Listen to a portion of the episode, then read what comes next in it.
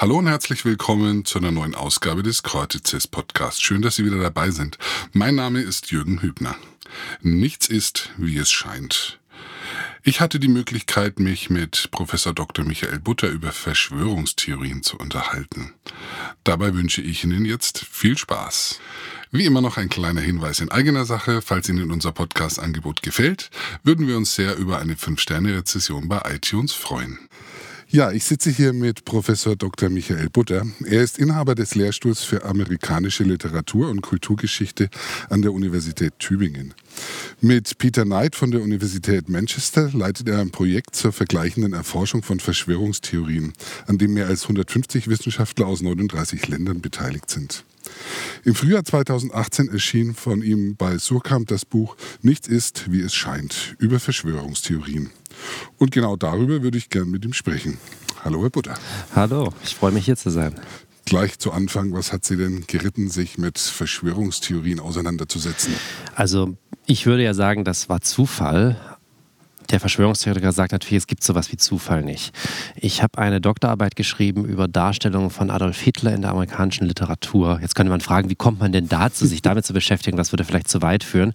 Auf jeden Fall ist es so, wenn man sich da chronologisch vorarbeitet von den 30er Jahren, wo es die ersten Texte gibt, wo Hitler als Figur auftaucht, bis in die Gegenwart, dann kommt man irgendwann in den 70er, 80er Jahren an und da gibt es jede Menge Verschwörungsthriller. So nach dem Motto, Hitlers schwangere Geliebte wird 45 an Bord eines U-Boots aus Deutschland in die USA geschmuggelt. 40 Jahre später erfährt ein einsamer CIA-Agent, dass Hitlers Tochter kurz davor ist, Präsidentin zu werden. Aber nur welche Frau ist es jetzt genau von drei unsympathischen Kandidatinnen? Ähm, er macht sich auf die Suche und ein Netzwerk von Nazi-Verschwörern stellt sich ihm in den Weg. Wenn man solche Texte findet und die gibt es da zuhauf, dann ist man sofort beim Thema Verschwörung, Verschwörungstheorie. Da bin ich dann darüber reingekommen, habe dann mal ein Seminar dazu unterrichtet, dann sucht man nach einem Projekt, wo man irgendwie weitermachen kann. Dann habe ich festgestellt, aus kulturwissenschaftlicher Perspektive gibt es noch gar nicht so viel zu der Zeit vor 1950. Und das Buch habe ich dann geschrieben und irgendwie komme ich seitdem nicht mehr davon los. Ähm, wie ist denn äh, eine Verschwörungstheorie genau definiert? Was muss die denn beinhalten, um eine Verschwörungstheorie zu sein? Da gibt es natürlich eine Reihe von Definitionen, je nachdem, welche wissenschaftliche Disziplin man fragt. Ich mag die des amerikanischen Politikwissenschaftlers Michael Barkun, weil die relativ kurz und knackig ist. Der sagt, eine Verschwörungstheorie muss drei Bedingungen erfüllen. Erstens geht sie davon aus, dass nichts durch Zufall geschieht. Sie behauptet also, alles wurde geplant.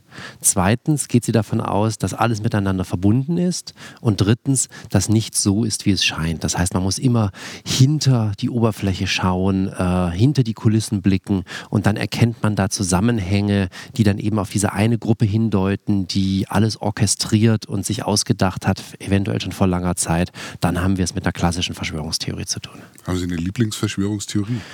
Ich mag schon immer und das liegt daran, weil es die erste Verschwörungstheorie ist, mit der ich in Berührung gekommen bin, bewusst vor ähm, 20 Jahren, ähm, die Mondlandungsverschwörungstheorie. Also die Idee, dass die Amerikaner niemals auf dem Mond waren, sondern das Ganze im Fernsehstudio inszeniert wurde. Glauben interessanterweise auch heute noch, laut einer Umfrage des Mainzer Instituts für Publizistik von 2017, noch 17 Prozent der Deutschen sind fest überzeugt, wow. die Amerikaner waren nie auf dem Mond. Und ich mag diese Verschwörungstheorie, wie gesagt, weil es die erste war, aber zum anderen auch, weil es eigentlich eine relativ harmlose Verschwörungstheorie ist. Die ist nicht rassistisch, die ist nicht antisemitisch. Ähm, ich kenne niemanden, der wegen dieser Verschwörungstheorie losgezogen ist und irgendwo einen Mord begangen hat oder sonstige Gewalttaten. Das ist einer, der man sich so spielerisch hingeben kann im Internet, wo man diese Bilder alle anschauen kann, wo angeblich die Fahne im Wind weht, man die Sterne sehen müsste, aber nicht sieht. Das heißt, das ist eine, wo so der Spaß, den Verschwörungstheorien ja auch machen, bei aller Ernsthaftigkeit, die sie mit sich bringen, äh, sehr gut zum Vorschein kommt. Und was macht ähm, jetzt gerade bei dieser Mondverschwörung, was macht es so attraktiv? Also äh, welchen Nutzen hat man davon? Also ich glaube, ursprünglich war das mal eine Verschwörungstheorie, die entstanden ist in den 1970er Jahren und die Misstrauen gegenüber der amerikanischen Regierung artikuliert hat. Das ist natürlich die Zeit nach Watergate, das ist eine große Krise des Vertrauens der amerikanischen Institutionen, insbesondere der Zentralregierung. Und da geht man dann und schaut sich die Ereignisse der jüngsten Vergangenheit an und stellt fest, aha, also ob das wirklich so stattgefunden hat, ähm, da sind wir uns doch nicht so sicher. Und dann macht man sich auf die Suche nach Beweisen und dann schaut man sich die ganzen Bilder an. Und diese Bilder sind, glaube ich, dafür verantwortlich, dass diese Verschwörungstheorie immer noch so stark äh, präsent ist im amerikanischen Alltagsdiskurs, aber erstaunlicherweise eben auch im europäischen, weil natürlich diese Bilder in den 70er, 80er Jahren überhaupt nicht richtig funktioniert haben in den verschwörungstheoretischen Texten, weil die sind auf dem Selbstverlag rausgebracht worden, die Leute haben mhm. Matrizen abgezogen, das heißt, da sieht man überhaupt nichts auf diesen Fotos. Heutzutage stehen die Dinger hochauflösend im Internet, teilweise auch von der NASA selbst eingestellt. Das heißt, das hat auch mit, wirklich mit den medialen Bedingungen der Gegenwart zu tun, dass sich da jetzt quasi jeder auf die Suche machen kann und nach noch einem Hinweis suchen kann auf diesen Fotos und das hält die Mondverschwörungstheorie, glaube ich, so besonders stark am Leben. Hm, aber wie gesagt, das ist eine relativ harmlose, mhm. ob das jetzt jemand glaubt oder nicht, ist im Prinzip ja auch äh, für die egal. Äh, würden Sie sagen ähm, oder können Sie beobachten, dass es einen Unterschied für die Anfälligkeit von äh, Verschwörungstheorien zwischen Männern und Frauen gibt? Das ist eine ganz heftig umstrittene Frage in der Forschung es ist so, dass die quantitative Forschung, also die über Fragebögen arbeitet oder mit sonst welchen Erhebungen, lange Zeit immer gesagt hat, nein, es gibt eigentlich keinen Unterschied zwischen Männern und Frauen. Die sind beide gleich anfällig dafür. Nur muss man dazu wissen, das sind meistens Psychologen, die fragen nicht wirklich Verschwörungstheoretiker, sondern die fragen ihre Studierenden, die bei ihnen in den Kursen sitzen und geben denen Fragebögen und fragen dann im Grunde so eine Tendenz dazu ab, sowas zu glauben. Ähm, die qualitative Forschung hat schon immer eher dazu geneigt, naja, das sind vielleicht dann doch eher Männer als Frauen. Es gibt zwar auch ganz wichtige Verschwörungstheoretikerinnen im Verlauf der Geschichte, also vom 18. Jahrhundert bis in die Gegenwart. Es ist natürlich auch so, dass Männer einfach mehr gehört werden in der Gesellschaft. Die haben es leichter, dann auch nach oben gespült zu werden in solchen Bewegungen. Und von daher hat man vielleicht ein verzerrtes Bild, aber es scheint doch ganz eindeutig so zu sein, dass ähm, Verschwörungstheorien für die männliche Identität wichtiger sind als für die weibliche, was damit zu tun hat, dass äh, die Probleme auf die Verschwörungstheorien eine Antwort bieten. Das sind ja oft so Probleme von Marginalisierung. Man hat das Gefühl, einem selbst schwimmen die Fälle davon. Das Land geht vielleicht vor die Hunde.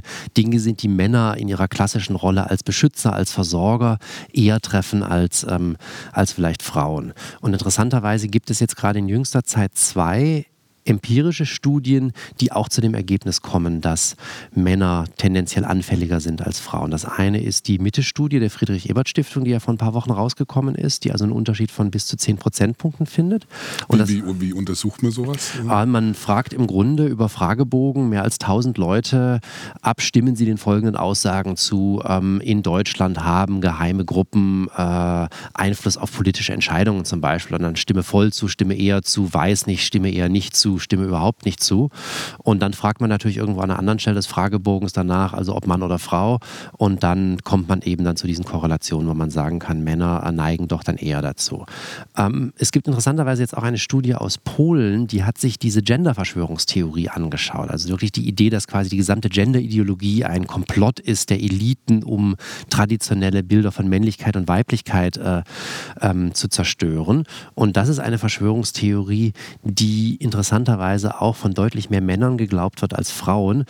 Ähm, jetzt könnte man sagen, naja klar, das stellt halt Männlichkeit besonders in Frage. Allerdings, so wie die Fragen formuliert waren von den polnischen Kolleginnen und Kollegen, war es so, dass es im Grunde auch um die Bedrohung von traditioneller Weiblichkeit ging. Das heißt, man hätte gerade in einem konservativen Land wie Polen eigentlich auch erwartet, dass auch Frauen sagen, nee, nee, damit das geht eigentlich überhaupt nicht, was da passiert. Ich glaube, das ist ein Komplott, aber interessanterweise passiert das nicht. Also es scheint sich doch abzuzeichnen, mittlerweile auch in der Forschung durchzusetzen, dass Männer tendenziell etwas anfälliger sind als Frauen unterscheiden sich dann ähm, die Verschwörungstheorien zwischen Männern und Frauen? Also ähm, mhm.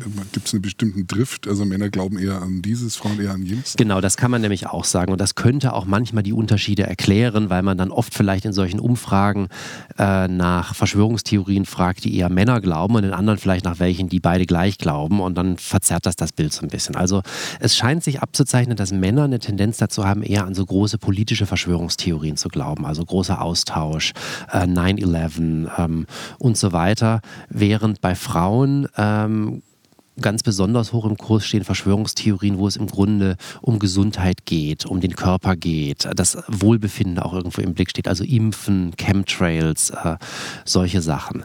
Ich kann das aus eigener Erfahrung bestätigen. Also ich komme aus Tübingen, das ist eine sehr liberale, linke Stadt, das ist auch eine sehr wohlhabende Stadt, also all die normalen Faktoren, die man sonst da so festmacht, die Leute fühlen sich marginalisiert, mangelnde Bildung vielleicht, greifen da gar nicht. Da sollte man auf keinem Spielplatz in Tübingen, sollte man das Thema Impfen anschneiden, wenn man nicht genau weiß, also sondern wer da neben mhm. einem sitzt. Ähm, also das ist schon so, dass ähm, es auch Verschwörungstheorien gibt, die tendenziell eher von Frauen geglaubt werden. Männer glauben die dann vielleicht auch, aber da ist das dann eher nochmal so ein Appendix zu dem großen politischen Gebäude, das man sich ohnehin zusammen ähm, gebaut hat und dann kommen halt die Chemtrails irgendwie auch noch mit rein.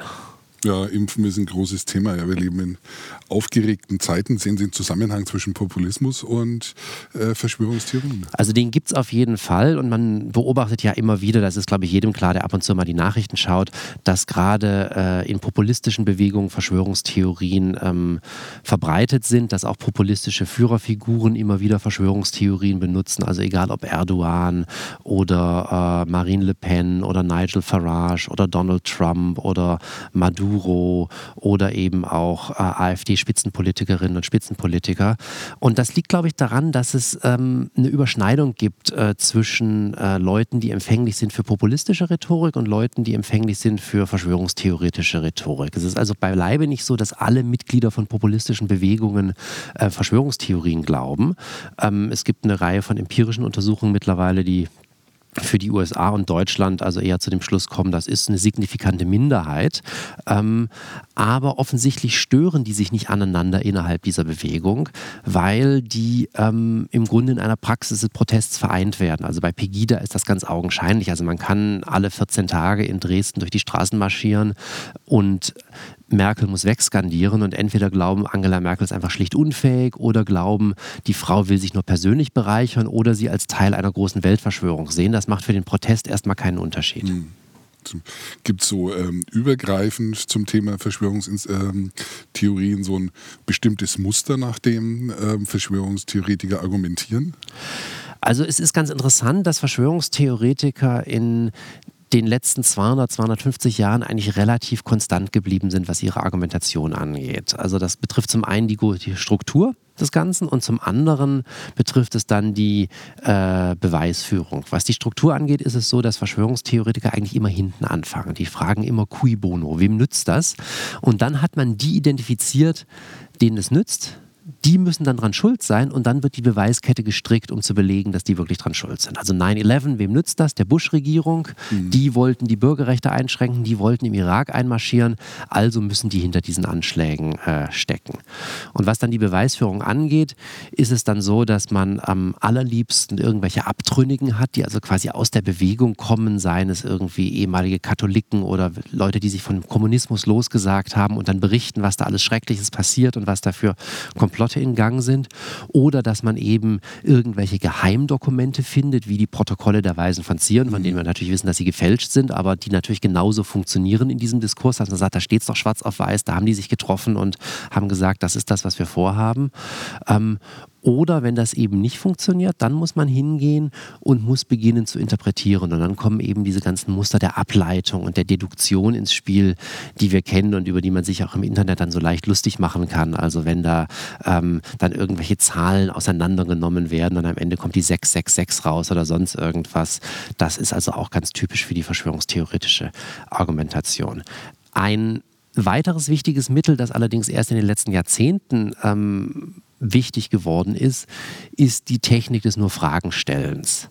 Und das liegt daran, dass Verschwörungstheorien halt lange Zeit mal völlig normal waren. Da wurde diese Denkform überhaupt nicht hinterfragt. Und in der westlichen Welt haben Verschwörungstheorien dann in den 50er, 60er Jahren so einen Stigmatisierungsprozess durchlaufen. Das heißt, wir nehmen die auch heute gar nicht mehr so richtig ernst. Wir nehmen sie oft als Problem wahr. Und Verschwörungstheoretiker haben seitdem im Grunde zwei Möglichkeiten. Die können entweder sagen, okay, der Mainstream interessiert mich eh nicht mehr, die hören mir eh nicht zu. Und dann können sie ganz offen ihre Theorien verbreiten, reden von Verschwörung, reden von Komplott ähm, und stricken immer größere Szenarien oder sie versuchen halt immer noch an den Mainstream anzudocken und dann sagen sie, naja, ich stelle doch nur Fragen, ich mache doch nur auf Widersprüche in der offiziellen Version aufmerksam äh, und ähm, ich bin ja überhaupt kein Verschwörungstheoretiker, wobei, wenn man dann genau hinschaut, ist es in den allermeisten Fällen so, dass dann implizit eben doch so ein Narrativ entwickelt wird, das dann also ganz stark äh, verschwörungstheoretisch ist und immer nur in eine Richtung zeigt. Ich, ähm, so, ein, so ein Verschwörungskonstrukt aufzubauen, stelle ich mir gar nicht so einfach her. Deswegen eine ketzerische Frage, gibt es einen Zusammenhang zwischen Bildung und dem, der Anfälligkeit für Verschwörungstheorien?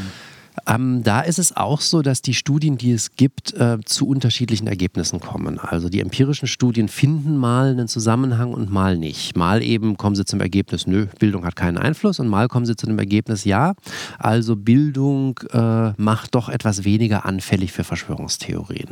Mhm. Meiner Ansicht nach liegt das daran, dass diese quantitativen Studien immer nur rein formal abfragen, was die Leute gelernt haben. Also die fragen. das hat ja nicht unbedingt was mit Bildung zu tun. Genau. Also die fragen halt Hauptschulabschluss, Realschulabschluss, Bachelor, Master und so weiter. Aber Leute können Bildung auch außerhalb der Schule erwerben, natürlich, ist ja vollkommen klar. Und in anderen Kontexten, wobei natürlich die Chance höher ist, wenn man irgendwie lange an der Schule und am Gymnasium verbringt. Aber ich glaube, es kommt auch inhaltlich darauf an, was man gemacht hat. Also es ist, glaube ich, so, dass äh, diese Neigung zum verschwörungstheoretischen Denken, also Intentionen zuzuschreiben, Verbindungen zu ziehen, Kausalitäten zu sehen, was ist, was uns genetisch irgendwo eingeschrieben ist aufgrund der Evolution, weil das einfach, glaube ich, für unser, unser Überleben mal wichtig war. Und wenn man jetzt ähm, sich immer nur in seinem Leben, in der Schule und im Beruf und in der Ausbildung mit Dingen beschäftigt hat, die einem kein anderes Modell davon, wie Gesellschaft funktioniert, an die Hand geben, dann überträgt man, glaube ich, ganz intuitiv diese Vorstellungen auf äh, soziale, politische Prozesse. Wenn man Psychologie studiert hat oder Soziologie studiert hat und weiß, es gibt A, ganz andere Möglichkeiten zu erklären, warum Menschen handeln, als hätten sie sich abgesprochen. Dabei haben sie sich gar nicht abgesprochen. Habitusmodelle zum Beispiel. Oder man gelernt hat, dass soziale Systeme Systeme meistens so komplex sind, äh, dass sie immer irgendwelche Effekte hervorbringen, die niemand gewollt hat, dann ähm, neigt man vielleicht weniger dazu, überall Verschwörungstheorien zu sehen. Was jetzt nicht heißt, dass es nicht unter Soziologen und Psychologen auch Verschwörungstheoretiker gibt, aber ich glaube, die Neigung ist da tendenziell etwas geringer als zum Beispiel unter Leuten, die mit diesem Wissen überhaupt nicht in Berührung gekommen sind. Mhm. Welche Rolle denken Sie, spielt das Internet bei der Verbreitung? Das ist natürlich das Medium. Ne? Ja. Also ich glaube, das Internet hat nicht dazu geführt, wie wir manchmal denken, dass Verschwörungstheorien wieder so sprunghaft zugenommen und populär geworden sind. Weil das Internet hat Verschwörungstheorien, glaube ich, erstmal nur wieder sichtbarer gemacht. Die waren nie weg, aber die waren halt in so Subkulturen abgewandert, wo die für den Mainstream, wenn man nicht ganz extrem danach gesucht hat, eigentlich nicht beobachtbar waren. Und durch das Internet haben Verschwörungstheoretiker es einerseits natürlich viel leichter, ihre Ideen an den Mann oder an die Frau zu bringen. Die finden viel leichter ein Publikum, die müssen nicht mehr an irgendwelchen Zeitungsredakteuren vorbei, die müssen nicht mehr einen Verlag finden, sondern können das alles so publizieren. Und so werden die Ideen natürlich auch verfügbarer für Leute, die vielleicht irgendwelche Zweifel hegen an die nicht verschwörungstheoretischen Erklärungen. Die mussten vor 30, 40 Jahren richtig Zeit und Geld investieren. Die mussten in äh, Buchhandlungen gehen, Kataloge wälzen, dann irgendwas bestellen. Dann wurde vielleicht erwartet, dass sie es kaufen und dann hat es ihnen vielleicht gar nicht gefallen und dann waren sie enttäuscht und gedacht, nee, dann so nicht. Heute googelt man einmal und sofort hat man diese Bedeutungsangebote, die Alternativen, ähm, weil mittlerweile sind ja Verschwörungstheorien immer die alternativen Bedeutungsangebote. Ähm, und dann kann es durchaus sein, dass einen das anspricht. Und das führt dann natürlich, glaube ich, schon wieder dazu, wobei das natürlich schwer zu messen ist, dass das Internet zur Folge hatte, dass der Glaube an Verschwörungstheorien schon wieder zugenommen hat. Ich glaube eben halt nur nicht so sprunghaft, wie wir manchmal den Eindruck haben. Vor 20 Jahren gab es das gar nicht und mittlerweile ist es überall, sondern eher moderat. Also Verschwörungstheorien sind äh, kein Phänomen unserer Zeit. Nee, überhaupt nicht. Also die Wissenschaft ähm, streitet so ein bisschen darüber, ob es Verschwörungstheorien schon immer gab oder ob die irgendwann im Verlauf der europäischen Geschichte vielleicht entstanden sind. Das äh, Letztere ist momentan so ein bisschen die dominante Forschungsmeinung, dass dass Verschwörungstheorien irgendwo zwischen früher Neuzeit und Aufklärung entstehen in Europa und dann eben von da auch in die ganze Welt exportiert werden ähm, und sich eben dann immer fortschreiben.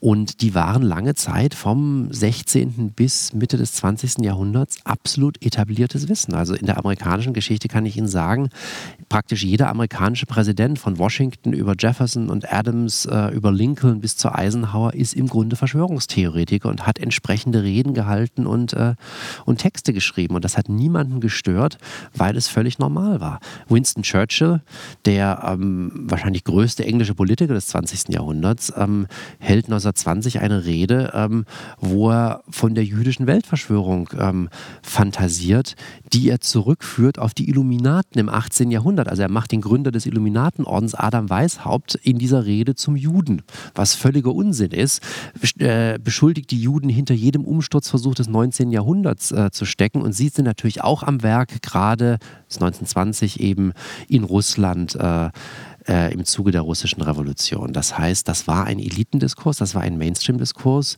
und insofern, ähm, wenn man heutzutage Umfragen hat, wo rauskommt, 30 Prozent der Deutschen oder 50 Prozent der Deutschen glauben an mindestens eine Verschwörungstheorie, ähm, dann ist das viel.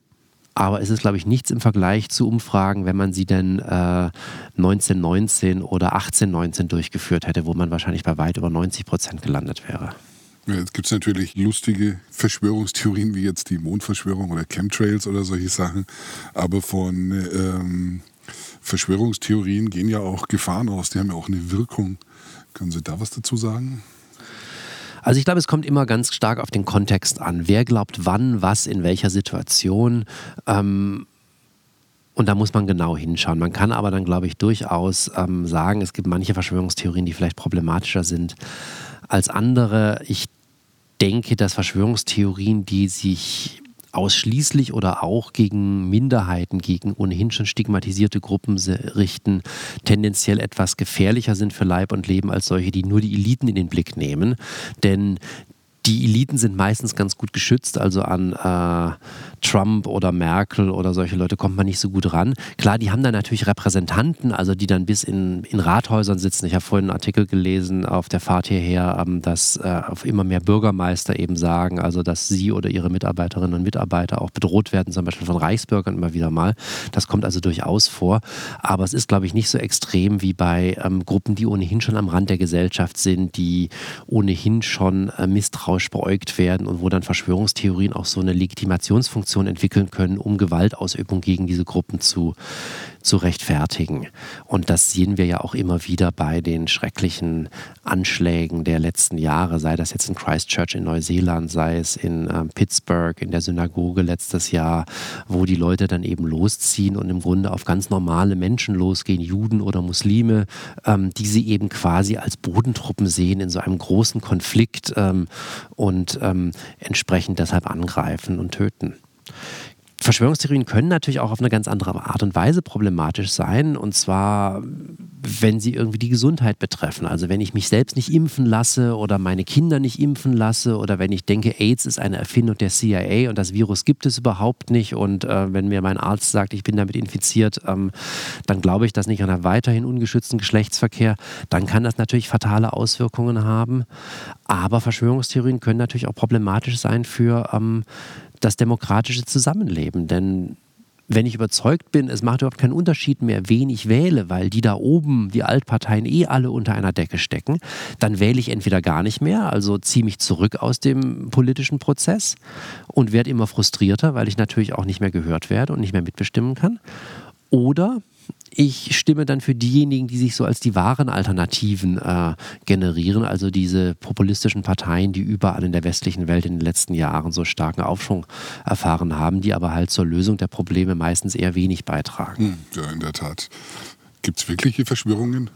Es gibt natürlich wirkliche Verschwörungen, die hat es immer gegeben, die wird es auch immer geben. Also angefangen von der Ermordung von äh, Julius Caesar 44 vor Christus über den Sturz des äh, iranischen Premierministers Mossadegh im, äh, in den 50er Jahren ähm, bis zu dem, glaube ich, mittlerweile sehr gut nachgewiesenen Versuch äh, Russlands, die amerikanischen Präsidentschaftswahlen zu beeinflussen. Mhm. Es gibt immer Verschwörungen, es wird sie immer geben. Und es ist natürlich auch ganz klar, dass es im Einzelfall vielleicht nicht immer ganz einfach ist, eine Verschwörungstheorie von einer wirklichen Verschwörung abzugrenzen zu jedem Moment.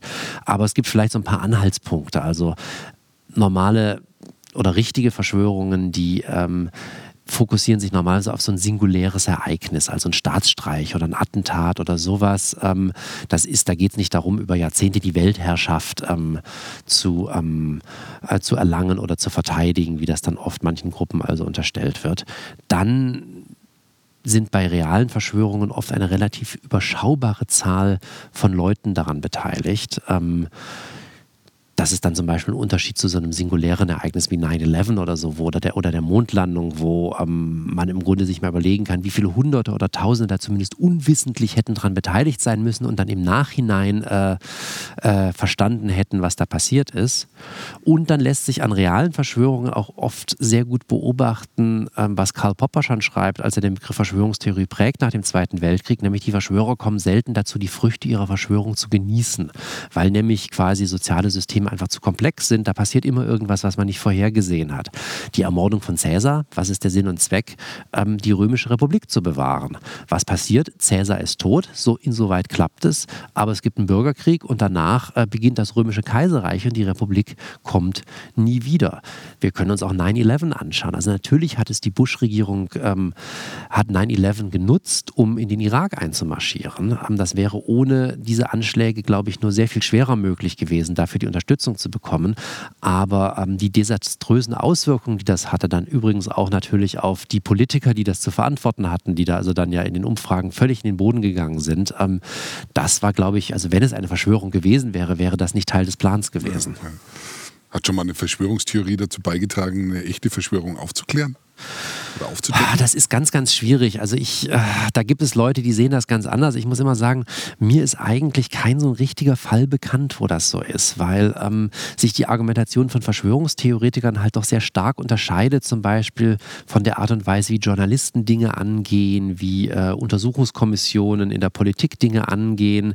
Ähm, sieht man eigentlich ganz gut bei Watergate. Da gibt es sofort irgendwelche Verschwörungstheorien dazu, die bis heute aber überhaupt nicht bewiesen sind, äh, die halt weit über das hinausgehen, was dann letztendlich kam. Und dann haben wir Leute wie Woodward und Bernstein, die Journalisten, die ganz, ganz vorsichtig sind, die nie irgendwas behaupten, was sie nicht belegen können, ähm, die also nicht vom Ende her denken, wem nützt das, sondern die quasi Schicht um Schicht da abtragen, dafür also die Beweise bringen und ähm, die Dinge nicht so passend machen, wie das halt meistens Verschwörungstheorien tun. Ja, jetzt ähm, habe ich einen Verschwörungstheoretiker vor mir und diskutiere mit dem. Wie diskutiere ich mit dem? Meine Erfahrung ist immer, wenn ich mit einem Verschwörungstheoretiker rede, ist völlig egal, wie, ähm, wie gut oder schlecht meine Argumente sind. Sie sind immer die Bestätigung für den Best äh, Verschwörungstheoretiker, weil ich muss ja Teil der Verschwörung sein. Weil man versucht, ähm, es, zu es zu widerlegen. Genau, genau. genau. Naja, also es, es gibt empirische Studien aus den USA, die zu dem Ergebnis gekommen sind, dass überzeugte Verschwörungstheoretiker noch mehr an ihre Theorien glauben, nachdem man sie mit schlüssigen Gegenbeweisen konfrontiert hat. Was einfach daran liegt, weil man die Identität dieser Menschen massiv in Frage stellt, weil man diese Theorien angreift. Und entsprechend haben Verschwörungstheoretiker eine Reihe von Strategien entwickelt, um Gegenbeweise, aus ihrer Sicht vermeintliche Gegenbeweise, dann einfach in Beweise für die Verschwörung umzuwandeln. Ähm, warum gibt sich jemand so viel Mühe, mir das auszureden? Ähm, kann ich das, was ist überhaupt die Quelle davon? Kann ich das nicht anders angehen? Und wenn es keine Ge Beweise für die Verschwörung gibt, dann kann das auch wieder ein Beweis für die Verschwörung sein, in dem Sinne, ähm, dass die Verschwörung sich so gut tarnt, dass sie einfach keine Spuren hinterlässt. Das heißt, ähm, das ist dann letztendlich eine Glaubensfrage und da kommt man schwer dran. Da sollte man auf keinen Fall mit der Keule des Begriffs Verschwörungstheorie kommen und dann versuchen, die, das Gegenüber mit Fakten zu bombardieren. Ähm, das Sinnvollste, und auch das führt nicht immer zum Erfolg und kann ein langer, schmerzhafter Prozess sein, ist es vermutlich, Fragen zu stellen. Zu sagen, ja, wieso meinst du denn das? Wie kommst du denn da drauf? Wieso vertraust du dieser Quelle mehr als der? Wie passt das, was du da gesagt hast, zu dem, was du da gesagt hast? Ähm, und das kann dann unter Umständen so einen Prozess auslösen, ähm, wo die Leute selbst beginnen, ihre Sachen in Frage zu stellen. Aber das muss auch nicht immer so kommen. Hm. Sie wissen jetzt extrem viel über Verschwörungstheorien. Die entscheidende Frage, sind Sie immun dagegen? ich äh, habe meine Zweifel, dass Lee Harvey Oswald alleine war was nicht bedeutet, dass ähm, ich an diese großen Verschwörungsszenarien glaube. Da gibt es ja auch noch einen Unterschied, ob man denkt, das waren vielleicht drei Leute und als statt äh, dies der CIA oder dem Militär. Ich möchte manchmal glauben, dass die Amerikaner ein Alien irgendwo im Keller haben, das jedem amerikanischen Präsidenten am Tag der Amtseinführung präsentiert wird. Aber ich glaube, da habe ich zu viele Filme geschaut. Und ich glaube prinzipiell alles was an Komplotten und Intrigen über die FIFA berichtet wird. Ohne irgendeinen Beweis zu sehen, glaube ich das sofort. Und insofern bin ich vielleicht dann auch Verschwörungstheoretiker. Ja, das ist in dem Fall auch nicht so schwer. Das ist auf jeden Fall ein schönes Schlusswort. Herr Butter, herzlichen Dank für das Gespräch. Ich danke Ihnen. Und unseren Zuhörerinnen und Zuhörern danke ich für Ihre Aufmerksamkeit.